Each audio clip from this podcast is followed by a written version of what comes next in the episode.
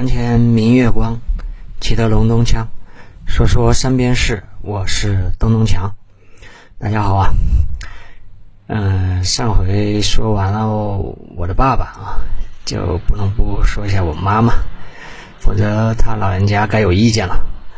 那就来说说我的老妈啊，看她年轻时候的照片啊，标准的美女一枚。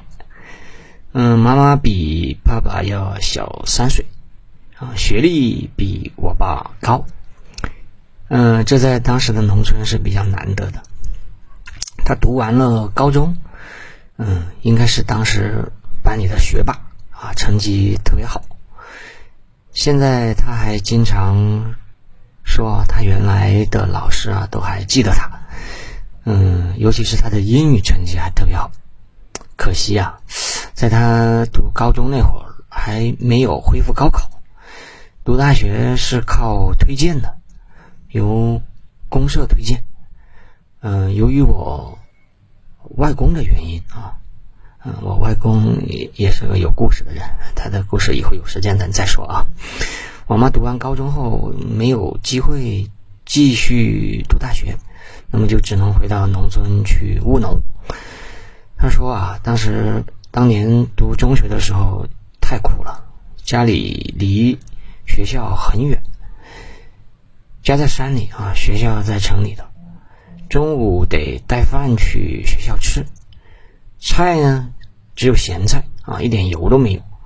条件好一点的人呢，咸菜也只是多点油而已。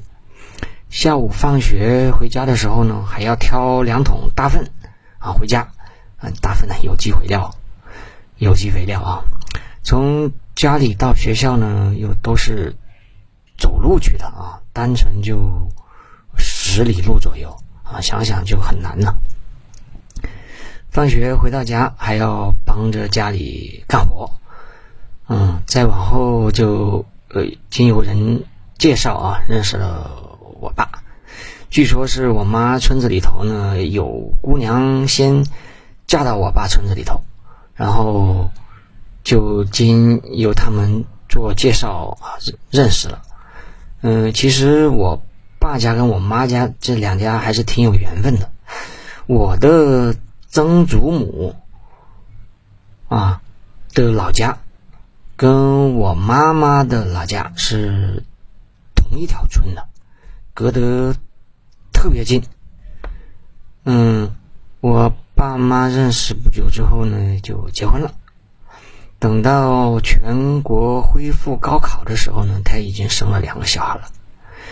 他原来的一些同学就鼓励他去参加高考，说你成绩那么好，肯定能考上，是吧？但现实是很残酷的，已经结婚生子，啊，确实也不太可能再去参加高考了，啊，太可惜了，呃。俗话说啊，这用这个粤语有一句俗话叫做“同人唔同命啊，同遮唔同病啊”。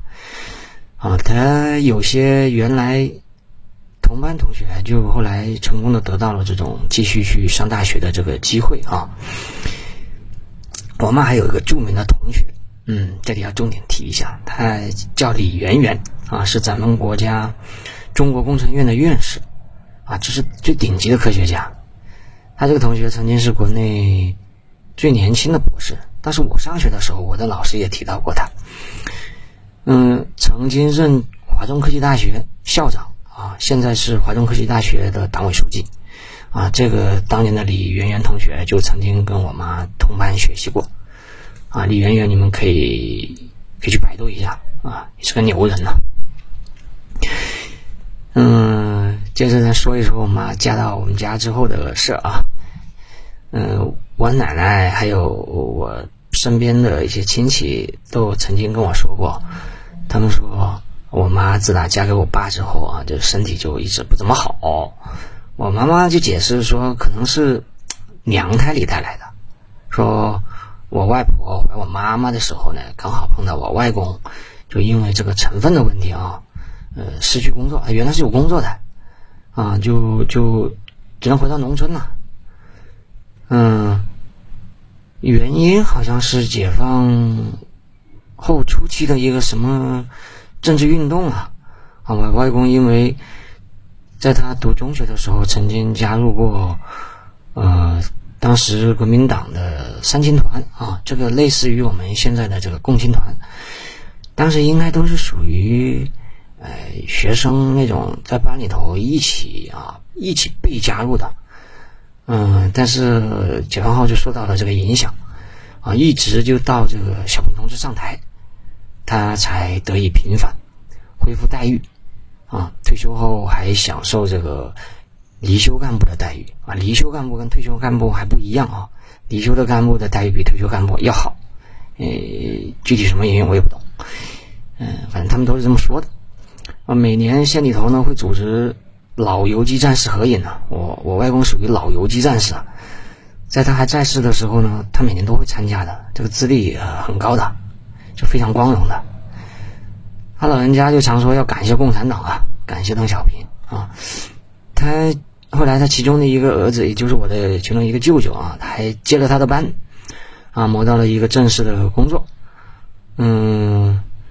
呃，以前是有这个政策的哈，有一些电视剧里头也有反映的，就是接班嘛。我外公长得也很帅的，这耳朵很长很大啊，一看就是长寿之人呐。嗯，不过前些年已经去世了。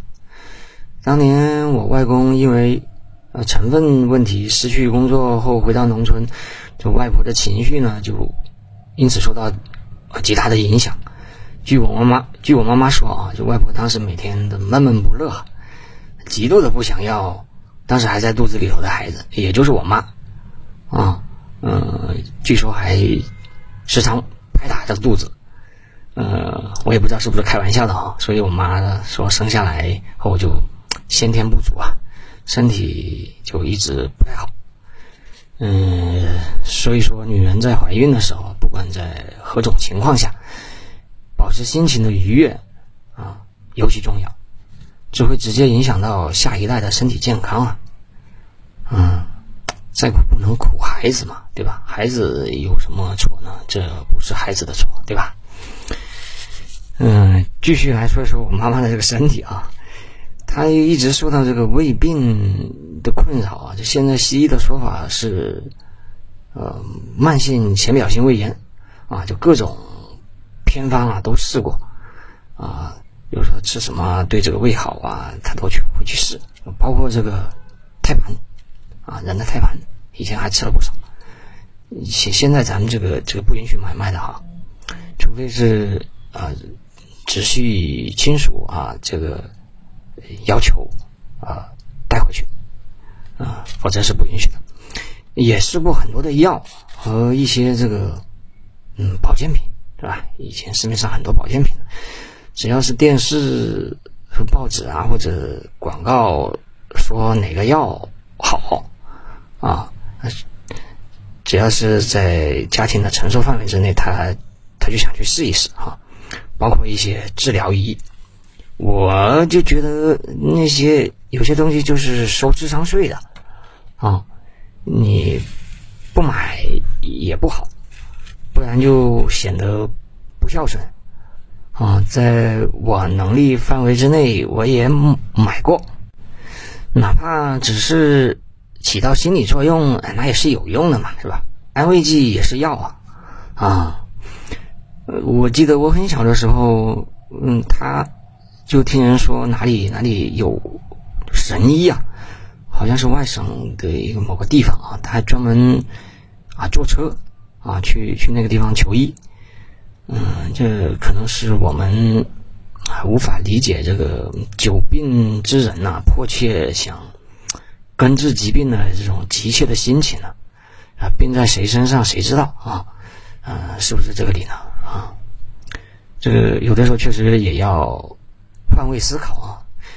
你有句话说得好，家庭不讲对错啊，要的是。感情不是道理，谁赢谁输是吧？都比不过一家人和和睦睦。嗯，少争些对错，嗯，少这种声嘶力竭，少无理取闹，少得理不饶人啊，有点说教的味道了哈啊，共勉哈。啊，言归正传啊，虽说他身体一直不太好啊，但是他也一直在为这个家做尽可能大的努力和贡献啊。最大的贡献当然是这个冒着生命的危险啊，生了我们兄弟姐妹几个啊，这个太不简单了。以前农村的女人生小孩子都是请那个接生婆在家里接生的啊，不像现在这个条件那么好，在医院实在碰到呃比较难生产的，那就剖宫产是吧？这个这这危险就小多了。这个女人是以前生小孩就像是在。鬼门关上走了一趟啊，啊，这是走了几趟啊，这太了不起了。另外，当年为了供我们读书啊，每天早上天还没亮就起来摘菜啊，啊，隆冬时节也是如此的，就到那个农贸市场上去卖啊，起早贪黑，非常辛苦，这个简直是不堪回首啊。尤其是为了啊多卖几个钱啊，那自家新鲜上市的青菜，我们自己都舍不得吃。只能吃卖剩下的，卖不出去了，啊！我妈就常说，我们兄弟姐妹几个长得都不是很高，啊，也就仅仅是是当年是国内呃同一个年代的人人的这种平均身高而已，至少没有，这你像我至少都没超过我爸，这这这是不正常的，我爸。他们那个年代，他们多苦啊！说要吃的没吃的，年纪小小就开始干苦力活。我们这一代人，如果是营养条件好一点啊，他说肯定能再长高个五到十厘米啊！啊，我觉得这有可能啊，因为我们家这个遗传还是可以的。我们家好多长辈这个都是高个子，像我爷爷就很高，都快一米八了，是吧？他什么年代啊？那个呃，是当时学校篮球队的。我吧也就才一一米七出头，按理来说，我我奶奶也不矮，也一米六，是吧？这个应该可以长得更高一点的，只是当时这个生活太苦了。我外公也很高，啊，好像有一米七五几吧。我妈也不矮，也超过一米六，所以说遗传很重要，但后天的营养也非常的关键啊。现在我们国内年轻一代的平均身高就越来越高，嗯，女孩子超过幺七零都是很平常的事儿，啊，这这这很好啊，少年强则中国强嘛，少年强则国强啊，人民有信仰啊，民族有希望，国家就有力量啊，实现中华民族伟大复兴的中国梦指日可待啊，啊，真是情不自禁哈，这个。话又说回来啊，我妈她没能上大学，不是她的能力不够，而是当时的历史条件的限制。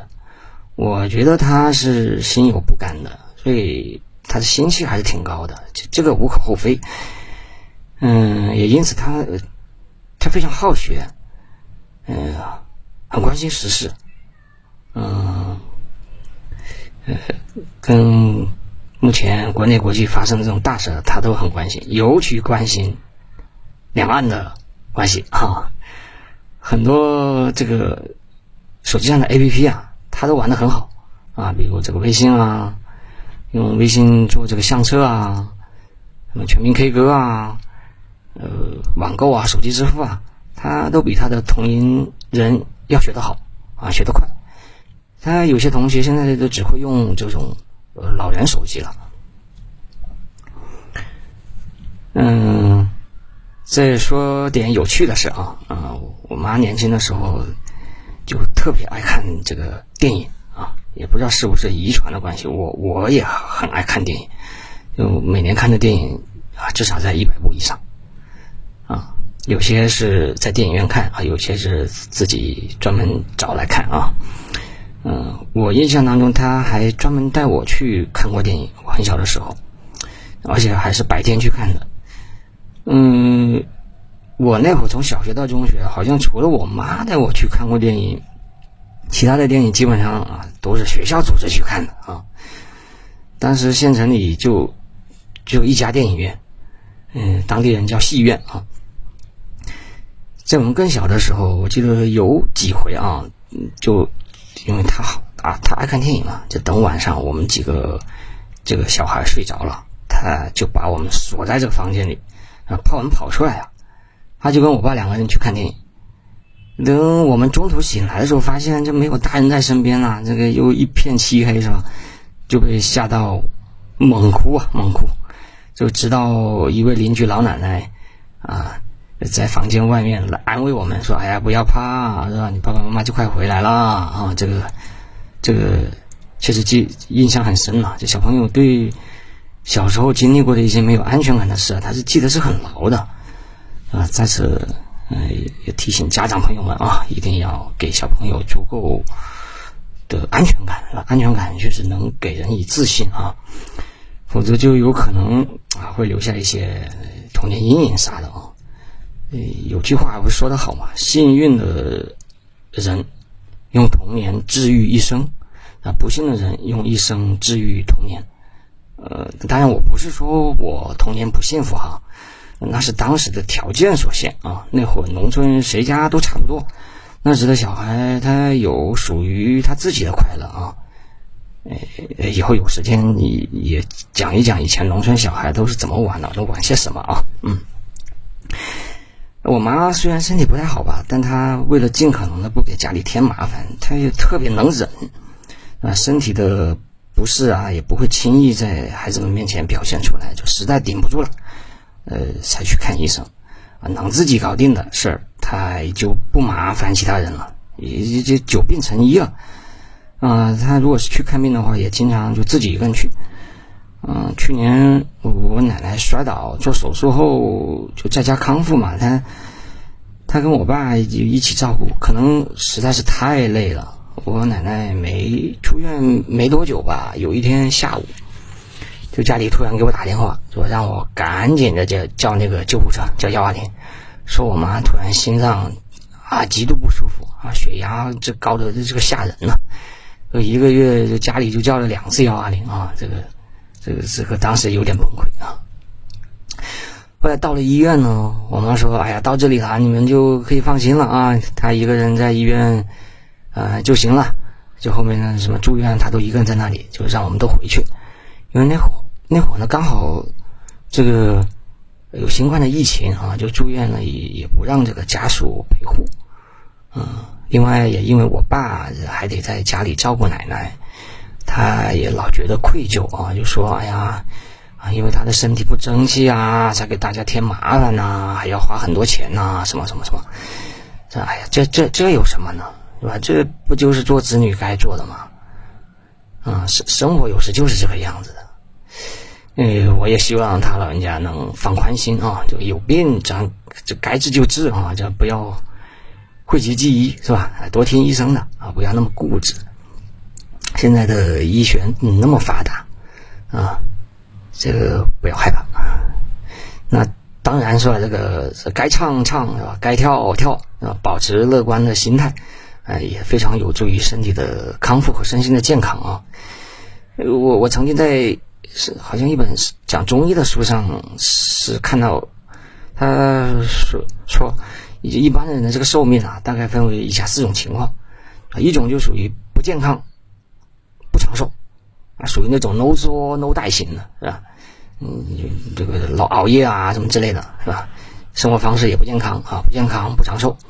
呃，有一第二种呢是属于不健康但长寿，是吧？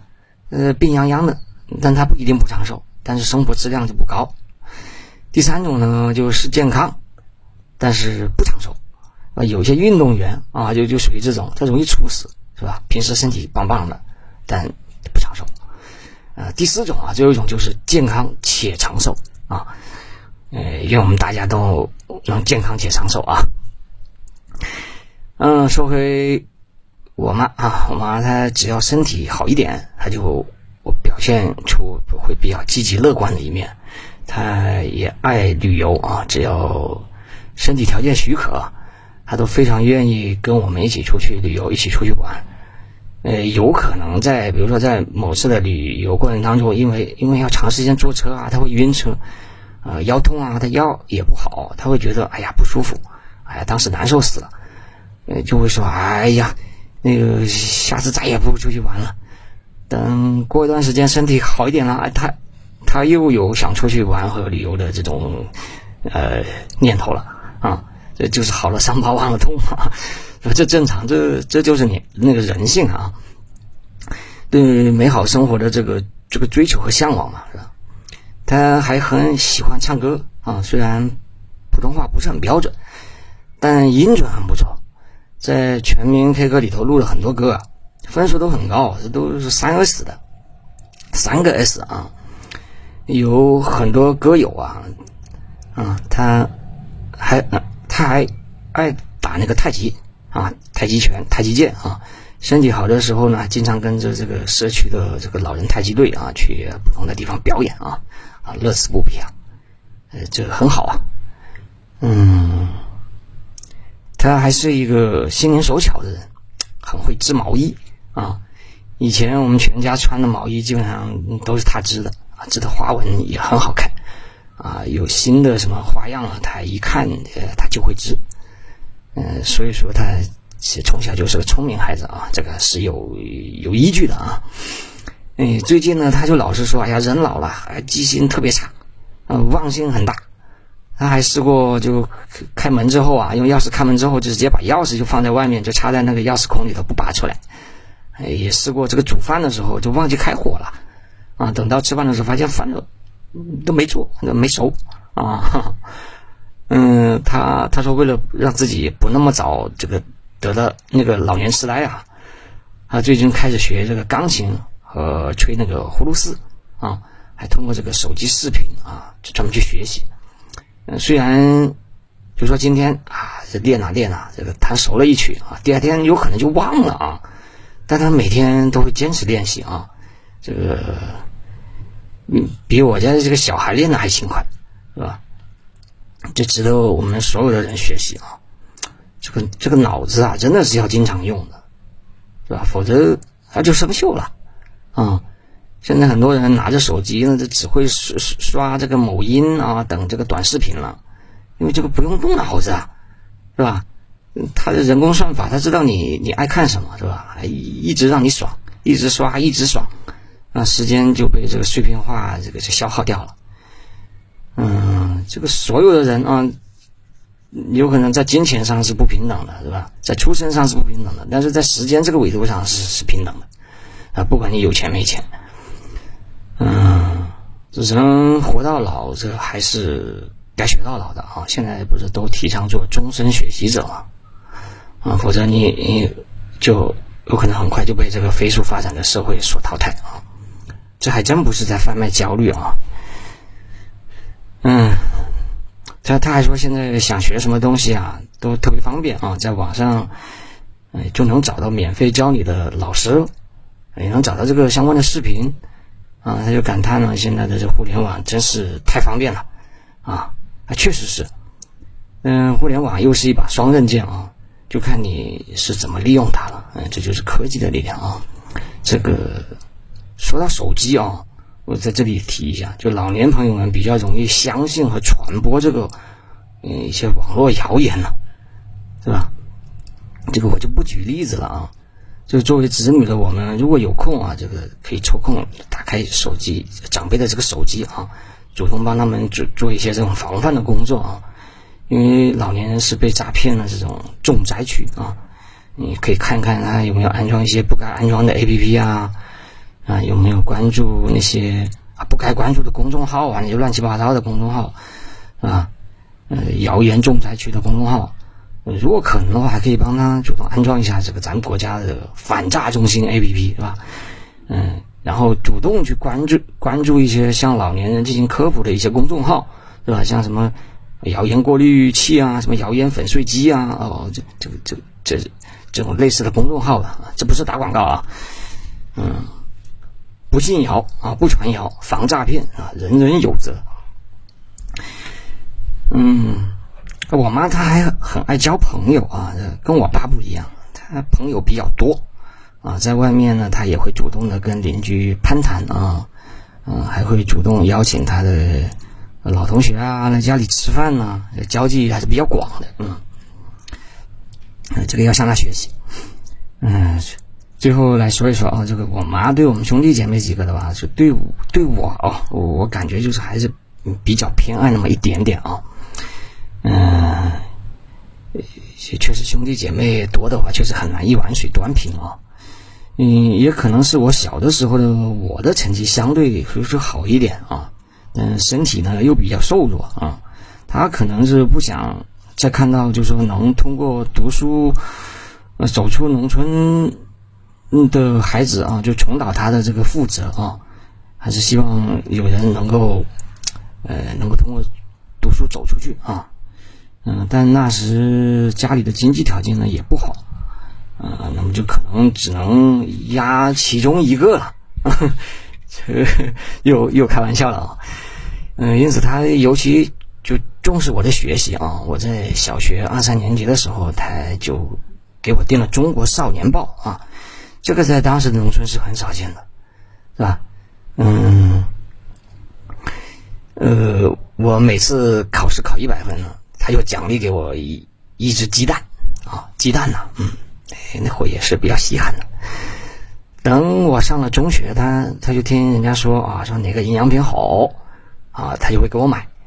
比如这个，我记得有个叫脑仙素口服液啊，大家说有助于睡眠。